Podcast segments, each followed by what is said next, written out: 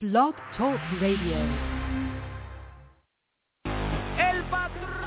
Bebos Barbecue, la clínica quiropráctica del doctor Jan Iglesias, de Core Static y el periódico La Cordillera presentan béisbol y mucho más. Un programa variado sobre el béisbol de grandes ligas, béisbol profesional, béisbol AA, boxeo, golf y ligas infantiles y juveniles comentarios, entrevistas con los que hacen la noticia, con sus anfitriones Arnold Palillito Santiago, el mago de las estadísticas y el ex Grande Liga, José Rafael Palillo Santiago. Y ya con ustedes, béisbol y mucho más.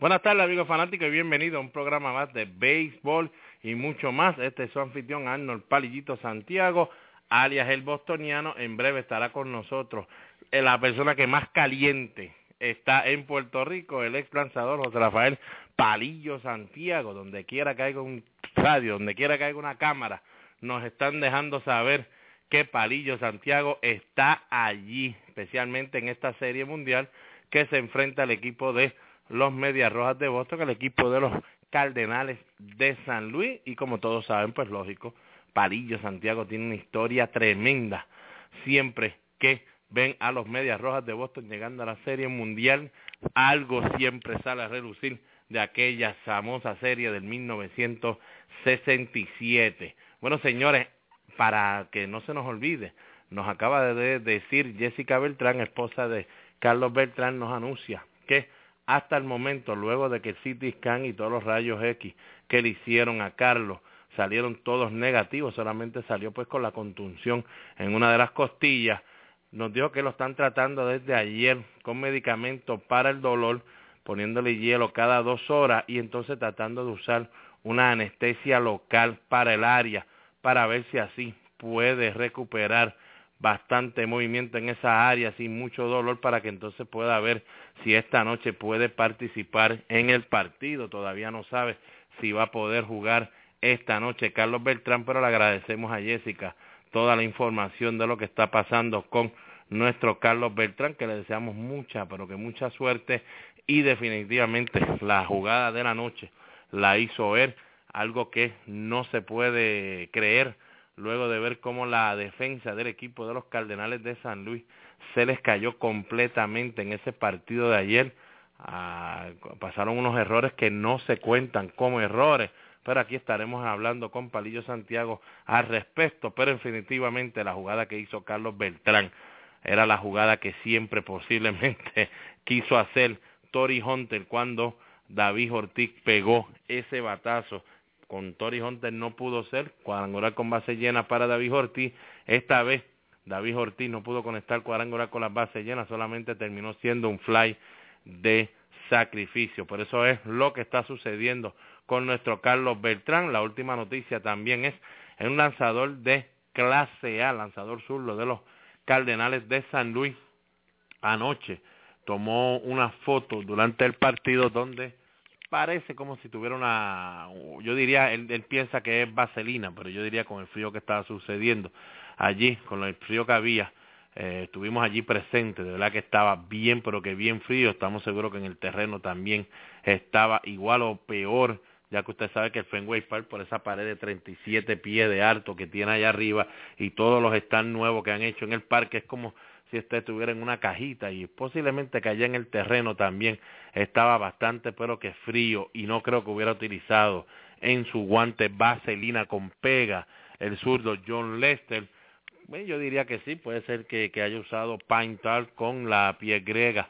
Estaremos hablando con palillos al respecto. Yo piché en colegio allá en Iowa y con mucho frío que había, siempre le ponía pie griega y Paintal al guante en un área con todo y eso los árbitros sí sabían y nos dejaban utilizarla para poder tener un buen agarre con la pelota porque es lo menos que quiere un, un árbitro o un coach o un dirigente de otro equipo que se le vaya a zafar una bola a uno y que le vaya a dar un mal golpe, especialmente un ojo en, o en la cabeza a otro bateador en condiciones como esa. Así que eso es lo último que hay. Tyler Melling es el nombre del muchacho ya John Mosley había hablado al respecto y había dicho que no tiene ningún problema con John Lester, de verdad que tiró un juegazo y que él no están, él y los Cardenales no estarían reclamándole nada a las Grandes Ligas. Ya Grandes Ligas también puso una contestación a lo sucedido y Grandes Ligas dijo que en ningún momento pues los árbitros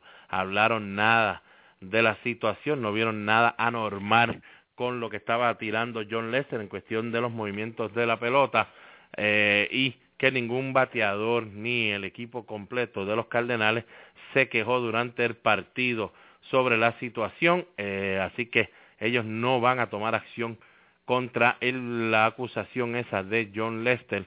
Eh, ¿Vieron el video? No, no creen que el video enseñe nada que fuera a cambiar su decisión tampoco. Así que veremos a ver si sabemos que ya la gerencia se comunicó con el jugador de Liga Menor, Tyler Melling, sobre su acusación hacia John Lester que usó algo ilegal en el guante. En otras palabras, solo podemos ver como un tapaboca ya la organización le está dando al muchacho que lanzó en triple A este año, tuvo 4.79 de festividad.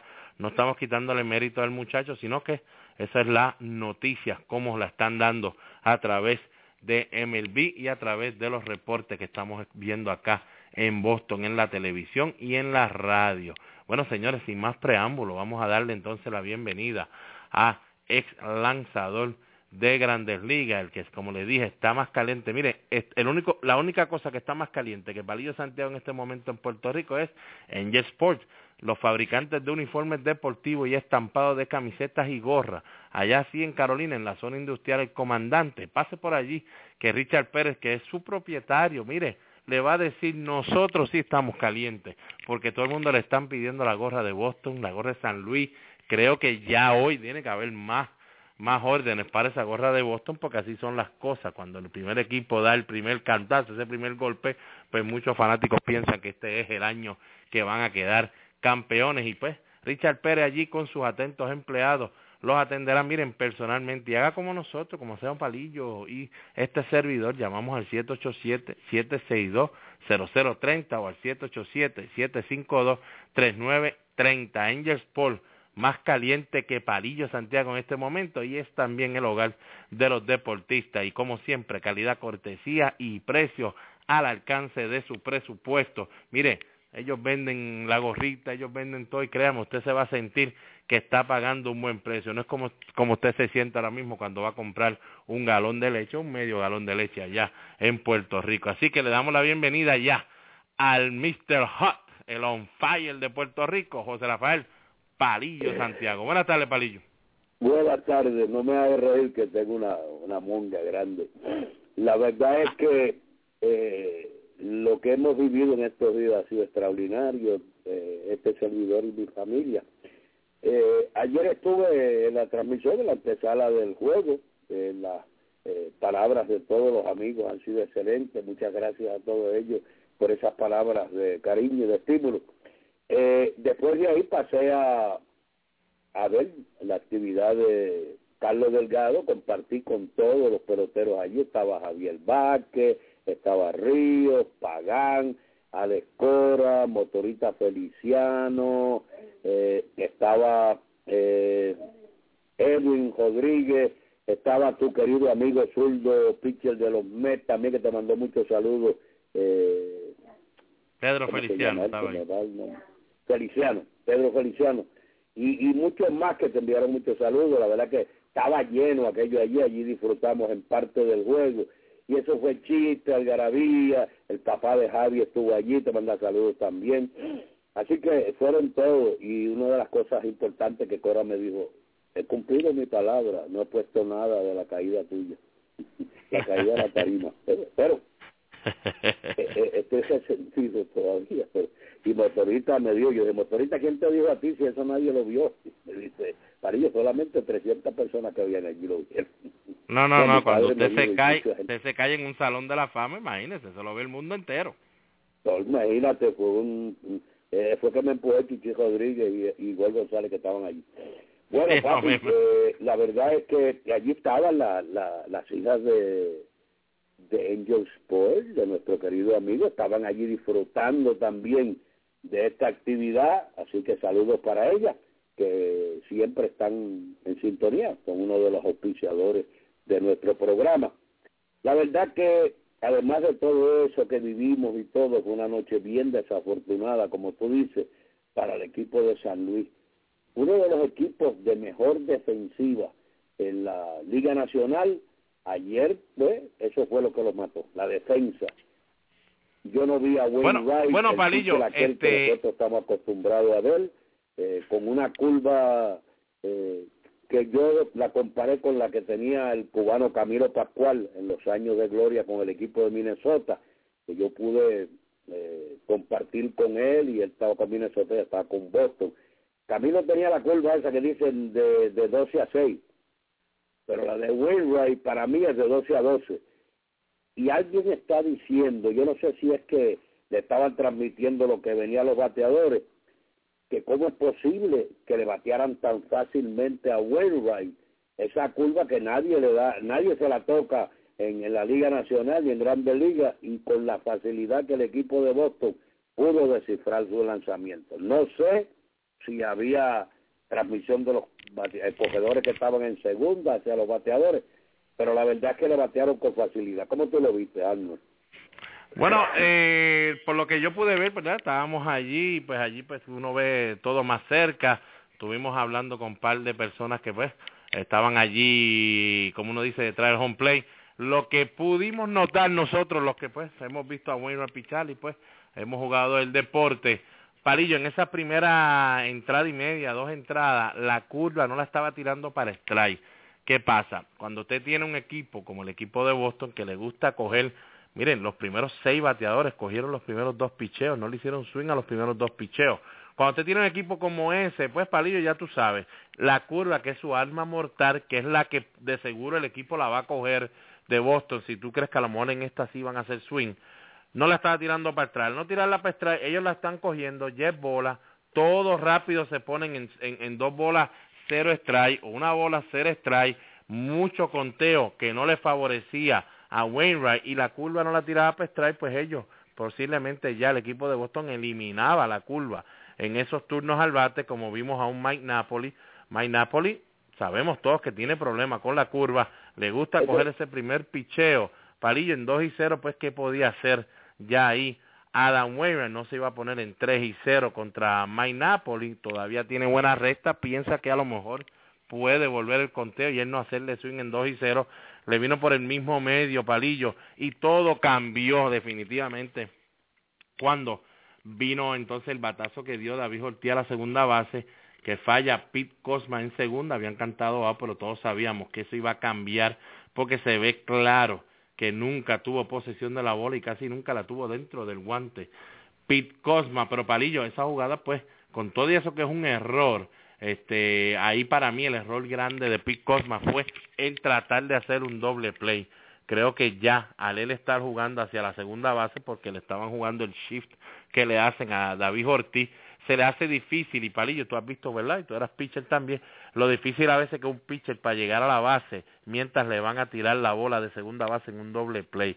Más o menos esa fue la situación que se encontró Pete Cosma, corriendo hacia atrás para buscar la base y estar en una posición que él nunca ha estado, porque ya cuando él llega a ese punto ya le está tirando la bola primera en un doble play, porque ya recibió la bola en segunda, pisa segunda y tira a primera en esa palillo, no, en esa está en el momento donde él tiene que decirse, no, coge la bola y vira, y asegúrate de llegar a la base para que la toque, porque no estás en la base todavía, pierde la pelota posiblemente con tratar de ser rápido para el doble play, todo cambió ahí, palillo, porque ya entonces tiene que pichar Aaron Wainwright en una situación con base llena, solamente un out, pues jamás Napoli en 2 y 0 tenía que venirle por el medio, no podía tratar de tirarle un cambio, una curva. De verdad que todo cambió, pero Palillo, cuando Adam Wainwright ya en la tercera, cuarta entrada estaba tirando sus lanzamientos, especialmente la curva para strike, definitivamente viste cómo dominó a ese equipo de Boston, por lo menos por las próximas tres entradas.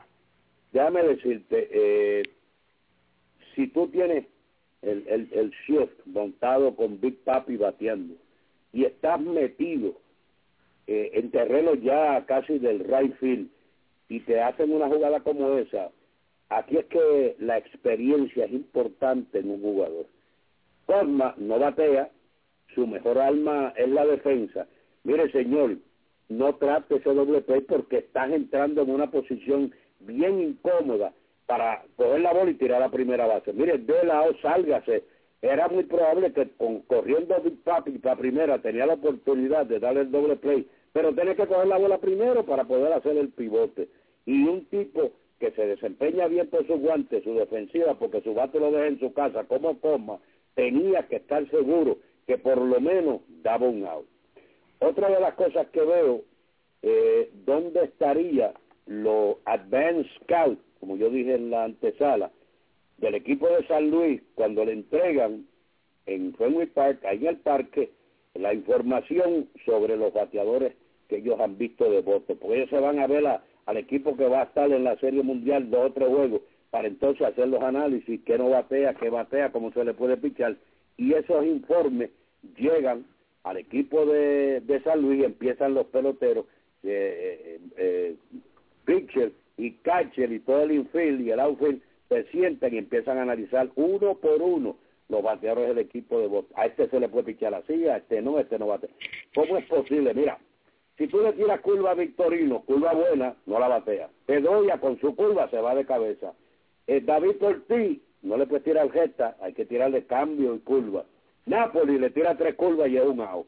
Y no le puedes tirar jeta porque te mata. Gomes es lo mismo. Drew es lo mismo. Ross son bateadores, la mayoría ellos de recta. Y no sé dónde estaba para que Wainwright no estuvo en su buena noche, estuvo detrás de los bateadores. Si él se pone adelante, como es la costumbre de Boston, coger ese primer picheo de strike por el medio, yo estoy seguro que no iba a tener problemas. Pero lo desafortunado fue la defensa del equipo de San Luis. Jugaron pésimamente la defensa y cuando tú juegas así y tu abridor, que es el caballo grande, uno de los caballos grandes, se mete en muchos lanzamientos a principio de juego, como en la primera entrada que tiró como treinta y pico lanzamientos, la cosa se puso difícil. Luego de pasó la entrada esa de, de las carreras, de las tres carreras en la primera entrada y dos en el segundo por los errores, se vio la, la calidad de pitcher que es Wainwright. Por lo contrario, Lester, que pareció un sayón ayer, yo nunca lo había visto tan bien, con su recta, su no usó mucho cambio, pero el core estaba encendido y su recta estaba muy buena. Arriba los bateadores, atacó los bateadores, pocos lanzamientos, nada de tres y dos. Así que cuando tú picheas así y tienes la defensa que tuvo el equipo de Boston anoche, es difícil que tú puedas perder. No, y ese es el problema del equipo de San Luis. Cada vez que hay un zurdo en la loma, en la temporada, tuvieron 19 y 23 su récord contra los lanzadores zurdos.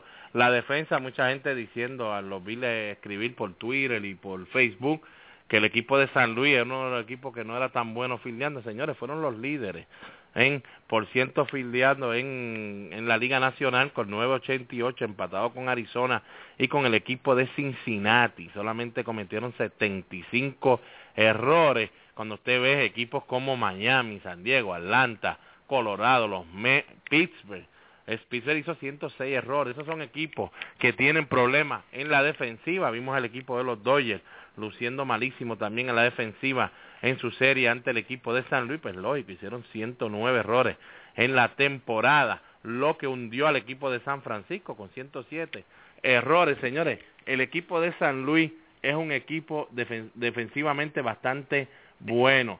Tenemos que entender, están jugando ahora en un parque y con una fanaticada bastante diferente a lo que ellos están acostumbrados, el parque cerrado, el parque, ¿sabes? tienes como que la fanaticada encima de ti y vimos ayer como un Shane Robinson en el jardín central, antes que pasara la jugada de Carlos Beltrán, la bola la fue a buscar entre el centro que batió Mike Napoli y la bola le dio un bound que nosotros que vemos los juegos palillos todos los días aquí en Boston, pues sabemos cómo la bola va a brincar hacia el lado derecho. Él la trató de esperar que la bola iba a virar para atrás en el mismo medio de él. La bola se le fue hacia el lado derecho, trató de pararla, se le cayó la pelota, le da la oportunidad a David Ortiz también a anotar y vimos a nuestro Carlos Beltrán que mire señores, no parecía algo del otro mundo de la manera que le pegó, pero como dice su esposa, de verdad que le dio en esa área de la costilla, pero ahí limpio y, en, el, en el punto donde, donde menos podía darle eh, esa pared, la sintió completita. Él dice que, ella dice que él le dijo que como que apretó esa pared, como que lo hubiera movido de lo, de lo fuerte que se sintió. Él pensó que le había roto esa pared y todos sabemos que tu palillo, tú no puedes romper esa pared, pero si Beltrán supiera y cómo jugar ahí, Palillo, estoy seguro que él se hubiera quedado de espalda para brincar y coger la pelota. Eh, yo que he estado ahí, esa pared es bien sólida, no es cemento, es madera, pero una madera sólida. Tiene un padding que no es tan tan eh, grueso que el, el, el, el, encontronazo que tuvo eh, Beltrán fue fuerte y lógico si hubiese sido eh, un poquito más alto y está la cintura, pues el golpe no hubiese sido tan malo. Él le dio en el mismo pecho con, con toda la fuerza que llevaba para coger el batazo y, y pegó, que, que como él, como dice su esposa, él sintió que, que iba a derribar esa pared con lo fuerte que le dio. Yo creo, yo creo que eh, no va a jugarlo. Yo no creo que vaya a poder jugar hoy. Ese día descanso hoy, mañana, posiblemente cuando regrese la serie, con los tratamientos que le están dando, eh, pueda jugar allá en San Luis. Bueno, conocemos a Beltrán, siempre sabemos, ¿verdad?, que siempre ha tenido problemas con lastimaduras, lógico, esta es la serie mundial, uno nunca sabe, ¿verdad?, cómo la adrenalina de él lo, lo hace sentir y dice, no, yo quiero tratar esto porque no sé cuándo voy a volver, llevo toda mi vida esperando llegar aquí y por fin estoy aquí y solamente palillo, pues, poquito doloroso para nosotros los boricuas, eh, especialmente que, que, que, que, tú lo veas solamente un turno al bate, pues tú sabes, es penoso. La alineación de San Luis necesita a Carlos Beltrán en ese, en ese line-up, cambia todo por completo. Eh, ayer vimos cómo pues la decisión de poner a Alan Craig cuarto bate, a lo mejor pues no fue la mejor para el equipo, especialmente con el, yo lo dije en la antesala, esa fue mi especialmente con el core, palillo, con un lanzador que tiene un buen core, definitivamente sí, no le molestó el pie en ningún momento a Alan Craig, como él dice, pero sí le molestaron las manos. No, pero aquí había otra cosa en eso, le estás metiendo una presión a un tipo que ha estado fuera eh, por cerca de tres semanas y no ha visto live pitching. Yo creía, y lo dije en la transmisión, en la antesala de ayer, con Bracero, le dije, yo no creo, lo único que veo en la alineación de San Luis que Craig, para mí, no se le da poner la presión de ponerlo cuarto bato, ponerlo séptimo, bajito, quitarle esa presión para que él vea live pitching, vea por lo menos tres o cuatro swings en ese juego y pueda ya ir adaptándose y lucir mejor. Pero poner a presión de ser cuarto bate, para mí yo creía que era un mejor del, del manager ponerlo en esa alineación cuarto bate. Bueno, hay señores, antes de... Hay una cosa importante de ese juego. Tú sabes que el, el zurdo este Sigres, del equipo de San Luis, el que le pichó a Big Papi, ¿Sabes que es el primer cuadrangular que le conecta un bateador zurdo a este zurdo que tira 99 y casi 100 millas por hora? Ningún zurdo le había dado jonjón. Y yo dije, le va a pichar a mi papi, eso le tira tres piedras y el viejo no, va, no le va a sacar el bate de la piedra esa. Óigame, ¿cuál fue mi, mi sorpresa cuando vi aquel batazo? A un lanzador como Cifri, el primer cuadrangular que le batean en la Grandes Ligas a ese zurdo. No, no, y, se ve claro que el equipo de San Luis en ese momento todavía, pues, está tratando de bregar quién va a coger el primer picheo, quién no, ellos siempre cogen el primer picheo. Si hay un jugador ahí en ese line que no coge ese picheo siempre y que está ready para batear ese picheo, el único es David Ortiz. Eh, los demás es bien raro que le hagan swing a ese primer picheo, se ve claro, Palillo, que David tiene que haber dicho, bueno, este tira noventa y pico de millas, si algo yo le voy a dar de él va a ser a la resta, porque la curva y el slide, amor, no la voy ni a, ni a poder ver, voy a buscarle la resta, parece que sí, sí, pues, posiblemente pensó, bueno, este, vamos, el primer picheo strike, después lo cogemos con la curva y el cambio, pero nunca llegó ese segundo picheo palillo porque ya David estaba haciéndole swing al primero. Bueno, señores, cositas históricas. y otra cosa, ya tiene dos hijos el manager de Boston, ¿sabes? Tiene el primero que es Drew y el otro es Gómez. Como ha ganado siete juegos eh, en estos partidos, eh, Johnny Gómez jugando en el bosque de la izquierda, pues va a puede irse de 7-0, igual que Drew, y esos son sus hijos, van a estar ahí. Así que él se basa en estadísticas de cómo está la cosa. Y como dicen, una combinación ganadora no se cambia. pero muchacho, ayer Gómez parecía a Roberto Clemente que está descanso en el Lefil. Bueno, pareció Roberto Clemente en la primera y en la segunda apareció... Yo hablé de Clemente ahora y fíjate lo que hacía Roberto Clemente. Mi querido amigo que está descanso, Roberto Clemente, llegó a Baltimore en aquella serie mundial. ¿Sabe lo primero que hizo Roberto Clemente cuando llegó al parque? No. No te imaginas, ¿verdad? Y muchos fanáticos no se imaginan lo que hizo Roberto Clemente o lo que hacía Roberto Clemente cuando iba a un parque que no había jugado nunca y que jugaba por primera vez. Clemente se llevaba a un coach con un fongo en el outfield, en el right field donde él jugaba. Y entonces le daba el, el, el coach con el fongo a la pared y él iba a ver dónde la bola iba a coger para entonces él tener mejor oportunidad de coger la bola. El parque de Fenway Park se presta para eso. Tiene tantos eh, rincones y tantas cositas difíciles que si tú no vas allí jugando en Boston y eres uno de los equipos visitantes y no te preparas para trabajar en eso, cuando la bola llegue a esa pared, no vas a tener una idea para qué lado va a coger la bola. Por eso es que ya que jugó a su vida, era un experto jugando en el left. Nadie ha jugado el left de Fenway Park como Yastrenki, Smith y todos hacían eso antes de la práctica. Iban al outfield con un propio y un coach y ¡pam! le daban contra la pared a ver para qué lado rebotaban y ya en el juego tenían una mejor idea. Pues fíjate, Marillo, eso de, de salud, creo que no. Y tan pronto estén jugando hoy de nuevo, va a ser un problema grande todas esas cositas y la esquina que tiene Fenway Park para estos fildeadores en el outfield. Quería añadir. Bueno, Palillo, pero eso, esa teoría de, de los ángulos que hay en el Fenway Park y de la manera que rebota la pelota, no te la va a creer Ryan Dempster porque el batazo que le batió más de allá a la torre, Dempster te puede decir que la bola no rebota igual en la torre. A menos abajo sí hay ángulos diferentes, pero que cuando la pasan por encima de la vela no hay rebote irregular. No haga porque la verdad que le dio en la madre. Ese, el dinero ese que le pagan a ese tipo es de más. Nunca, yo no tengo nada en contra de él, pero es que no es pitcher de la Liga Americana, de la Nacional. Palillo, en el béisbol hay una cosita que todos sabemos, lo sabes tú, lo sabemos todos los que hemos jugado béisbol, no solamente profesional, esto, esto cuenta en Liga Matel, en colegio, en las pequeñas ligas, donde usted esté jugando, que usted domine, o por lo menos que usted es uno de los mejores. Pues mire, señores, antes del partido, él lo habían entrevistado en el programa de MLB Network, y le dijeron, ¿y tú cómo te sientes? Y él, pues, ya usted sabe lo que dijo. Dijo, ah, yo me siento muy bien, estoy bien descansadito. Lo que quiso decir, todos se echaron a reír, lo que quiso decirle, pues, ya, aquí ni picheo, ya yo no ni existo en este equipo.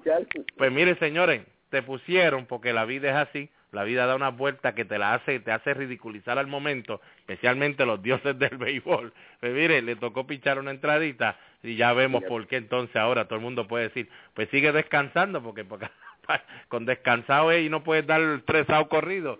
Imagínate de la otra forma. demanda también porque el anuncio ese que está detrás de allí lo viró. sí, no, me imagino, me imagino. Bueno, señores, antes de irnos a la primera pausa, pues una de las cositas que a lo mejor usted no sabía, pero que vio el partido, pues ahora nosotros en béisbol y mucho más se la vamos a dejar saber. Usted sabía que ayer fue el tercer partido número uno de una serie mundial consecutiva del equipo de los Medias Rojas de Boston, donde anotan tres carreras o más en la primera entrada. En el 2004, ante el equipo de San Luis también anotaron cuatro carreras. En ese partido ganaron 11 carreras por nueve. Ese partido fue aquí en Fenway Park. En el 2007, el primer juego de la Serie Mundial contra el equipo de Colorado, también aquí en Fenway Park anotaron tres carreras en esa primera entrada acabando el partido con una victoria para Boston, 13 carreras por una.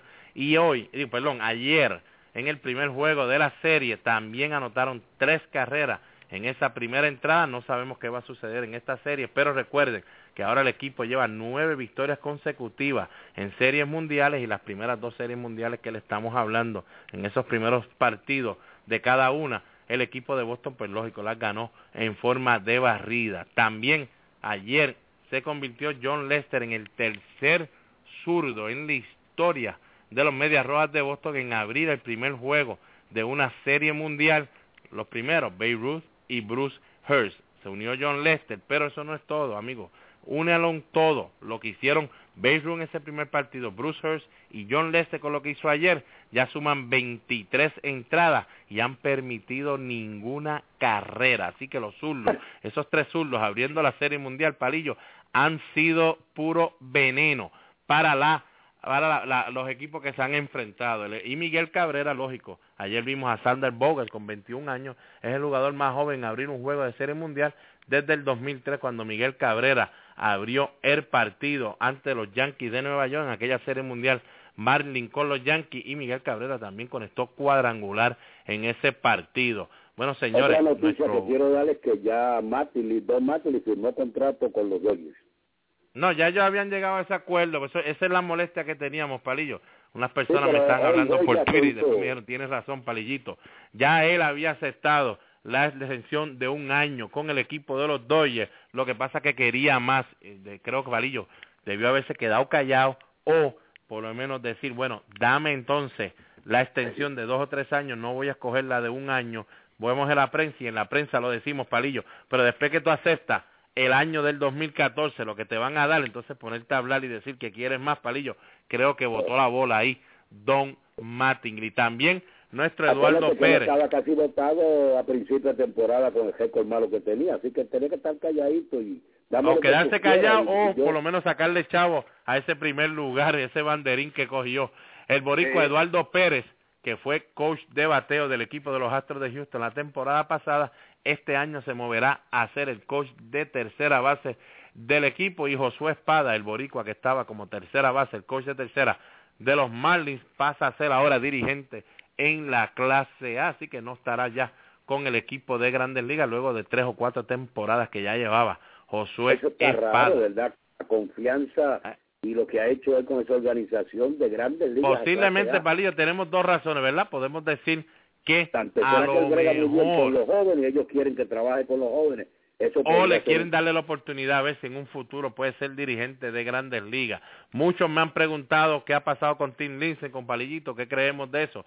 Señores, yo le he puesto toda la información en Twitter, en Facebook, se los recuerdo, botó la bola ahí el equipo de San Francisco, 35 millones por dos años a Tim Lindsay, con Lindsay, con parece que lo, como yo le dije a ustedes, a través de Twitter, Palillo y Facebook. Parece que ellos estaban firmando al lanzador del 2008 al 2011, donde tuvo 2.81 de efectividad, porque 2012 y 2013 combinado 4.76 de efectividad. Palillo jamás y nunca puede costar 17.5 millones por año. Palillo, eso es más de la oferta que están dando ahora en grandes ligas, que es de 13.5 millones. La oferta que si usted el pelotero no la acepta, se convierte en agente libre, pero el equipo todavía va a tener un pick en el draft donde tú firmes, si firmas con otro equipo y ese equipo es los Dodgers de Los Ángeles, San Francisco entonces pues tendría el pick de Los Ángeles en vez de, del equipo de Los Ángeles, Palilla. Así que yo no sé qué tú quieras añadir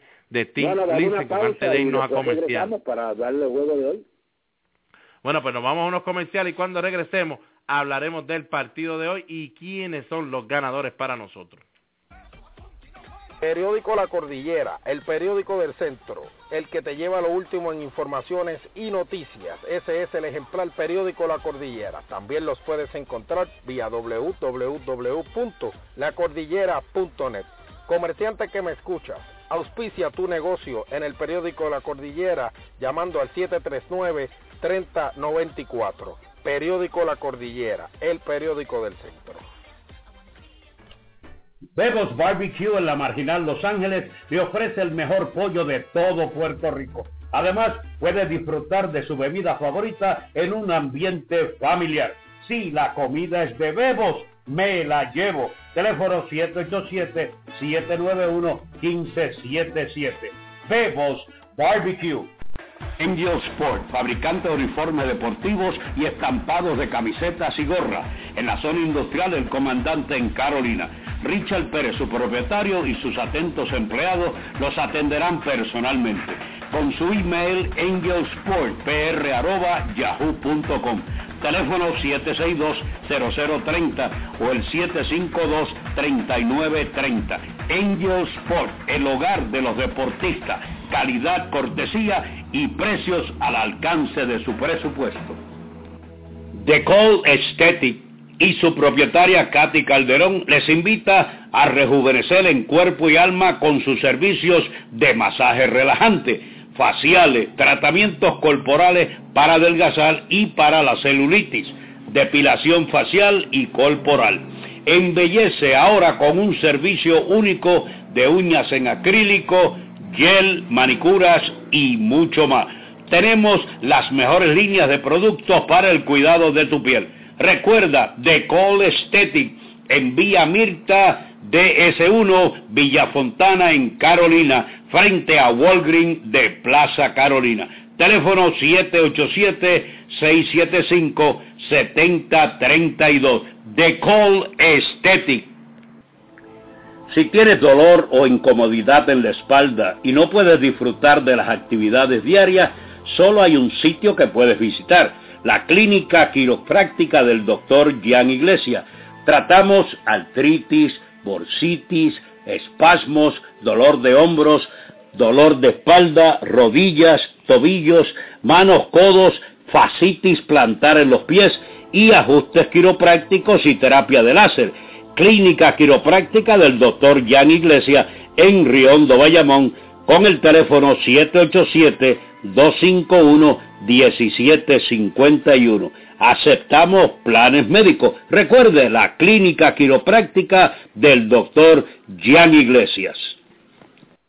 Bueno, regresando de la pausa, ahora sí vamos a hablar del partido de esta noche. El equipo de San Luis tratará de anivelar la serie a una victoria, ya que ayer cayó ocho carreras por una ante el equipo de Boston. Tremenda labor, como dijimos ya, de John Lester, siete entradas y dos tercios, ponchó a ocho, una base por bola nada más, no permitió carrera. Wainwright, cinco entradas, seis y cinco carreras, tres fueron limpias, cuatro ponche, lució muy bien Jonathan Axford, algo que el equipo de San Luis no sabía todavía, especialmente en una serie mundial, creo que le va a ayudar muchísimo. Carlos Martínez, creo que fue tremenda opción Palillo, darle una entrada a él y a Sigris, por lo menos sacarle a estos muchachitos, también le dio una entrada a Manes, sacarle como que esa primera aparición en la, en la Serie Mundial para que ya un juego que estaba abierto, no hay ningún problema. Eh, mucha gente aquí en Boston, los reporteros diciendo mala idea de Mike Martini enseñarle estos lanzadores al equipo de Boston, pero Palillo creo que era mejor enseñarlos ahora como lo hicieron, permitieron dos carreras. Que los reportes que tienen con los videos saben tiene cada uno de ellos, así que no Sí, sí, no, y no, y de verdad que ¿qué ibas a hacer Palillo? se lo enseña, por lo menos ya también le enseñaste, esos bateadores pudieron este, ver al lanzador muy bien, pero también el lanzador pudo ver ahora a esos bateadores, Palillo, y sabe lo que hay. Palillo, Michael Waka. en el juego y te diste un banquete con los italianos, con el sausage de ahí de la Sí, sí, no, ellos siempre, siempre, siempre, y te mandan saludos, unas personas que aquí venden las, las salchichas italianas en un pan, y señores, ese pan es como una libre pan pero siempre, siempre están pendientes a nosotros y se los agradecemos un montón. Palillo, le estás diciendo a Michael Waka, 4 y 1, 2.78, que tienes que nivelar esta serie, solamente tienes 22 años de edad, te vas a enfrentar con el mejor lanzador, por lo menos en cuestión de consistencia del equipo de Boston en toda la temporada y que el mejor que ha lucido aquí en su parque, en Fenway Park, John Lackey. Palillo, ¿quién tú escoges? Oye, déjame decirte algo. Me está preocupando una sola cosa en ese estado de picheo de Boston. ¿Qué está pasando con este John Buchholz? Clay Buchholz, ya, ya Clay Buchholz esta mañana le aseguró a la prensa que tiene el brazo cansado, pero que va a estar haciendo todo lo posible para lanzar ese cuarto partido. JPB ya seguro lanzará el tercero. Bueno, lo que vi de Lucky, que no es un, santo de mi devoción, igual que Pibi, pero lo que vi en el último partido, si él lanza así, atacando los bateadores, eh, no me dejan tranquilo, atacando los bateadores y pichando como pichó, Lucky debe tener un buen partido. Pero eh, en ocasiones Lucky se pone en 3 y 2, detrás de los bateadores, ha tenido bastante problemas con los bateadores y posiblemente pues si él viene de esa manera, el equipo de San Luis se va a aprovechar. Me preocupa la, eh, lo, que son los muchachos que por primera vez tienen un clásico como este. Todo el mundo dice que si la adrenalina. Yo entendí cuando yo piché que tan pronto ese primer lanzamiento yo hice era un juego común y corriente. Pero ellos ven ese, ese Fenway Park, ven esa cerca cerquita, cambiará su manera de pichar, intimidará a estos lanzadores. Huaca tiene el stop para ganarse a cualquier equipo. Yo creo que San Luis tiene, tiene que salir de Boston con la serie nivelada 1. Si no sale de aquí con la serie nivelada 1, entonces Boston tiene una gran oportunidad de ser los campeones mundiales. Pero el equipo de San Luis tiene que mejorar su defensa y Huaca tiene que hacer un buen trabajo, porque yo creo que el Aki, si pichea como pichó ese último juego contra el equipo de Detroit, la cosa se pone difícil para el equipo de San Luis. Bueno, Palillo, ok, ya que brincaste y saltaste en la cuica, ¿quién es que gana hoy? Este, yo creo que es que no me gusta el Aki nunca, yo voy a San Luis. Palillo se va con San Luis, mucha gente molesta en las redes sociales, todos me escribieron, tanto en Facebook como en Twitter, porque Palillo Santiago dijo que el equipo de San Luis era el que ganaba en seis partidos, que no había dicho que el equipo de Boston, este, muchos dijeron que hasta a lo mejor mi padre ya a esta alta edad, a lo mejor ya tenía Alzheimer o que posiblemente estaba usando drogas no legales. Bueno, Palillo, vamos a dejarlo ahí por ahora. Párate, párate, párate. Yo siempre dije, mi corazón está con Boston. Pero si tengo que hacer un análisis concienzudo y ser imparcial, me gusta San Luis por su gran picheo, lo dije antes de ese primer juego. Que tuvo problemas en ese primer juego, todavía no se acabó la serie. Para mí que gane Boston y ser campeón, que es lo que yo quiero, pero si tengo que hacer alguna apuesta, pues eh, voy a escoger a San Luis en seis juegos. Muy bien, Palillo. Usted, usted no se quite, jamás y nunca se quite. Bueno, señores, faltan dos minutitos. Yo no voy a hablar mucho, solamente le voy a dejar saber. Mi equipo son los Medias Rojas de Boston. Eh, donde quiera que vea a mis hermanitos Carlos Beltrán, Yadier Molina, quisiera que ganaran. Benji Molina está ahí, Cheito Kendo, los queremos un montón, pero mi equipo es el equipo de Boston y yo quisiera verlo ganar una serie mundial. Pues mire, como único creo que el equipo de mis restos puedan ser los ganadores de una serie mundial, Palillo como te dije, ganando los primeros dos partidos. Estos primeros dos partidos aquí en la casa tienen que hacerlo ver, tienen que hacerlo ver como si fuera un séptimo partido, porque definitivamente no va a ser fácil allá esos tres partidos en San Luis. Palillo, me voy con el equipo de Boston y no quiero decirlo así ni asado, pero creo que Pacman, Mr. Waka, se le va a acabar el Waka Waka hoy. Bueno, yo creo que los latinos, los puertorriqueños luzcan bien, pero ya, ya yo hice mi, mi predicción. Así que hasta mañana. Buenas tardes. Buenas tardes, amigos. Y este es Béisbol y mucho más.